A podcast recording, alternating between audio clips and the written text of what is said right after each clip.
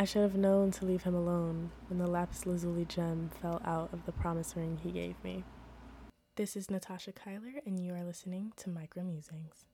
Let me tell you all the story of how I received a promise ring before I even got into a relationship with a person, and two days later, it all fell apart. This poem was written out of anger, and parts of it are embellished because this person was never mine to begin with. I remember pacing back and forth in my room as the lines flowed through my head. I sent a voice message of some of them to my friend, and she said that she hates that I go through these things, but loves the content that comes out of it. And I couldn't agree more. So here's one of my favorite poems to date Promise Ring.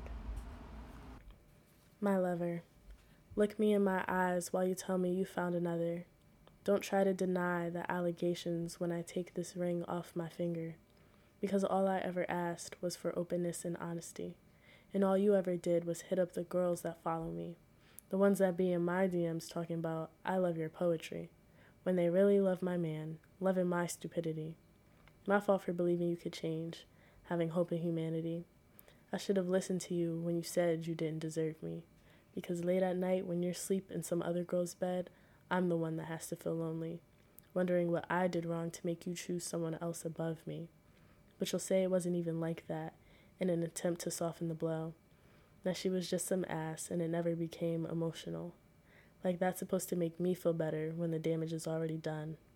Now tell me, baby, in this war of love, which of us have won?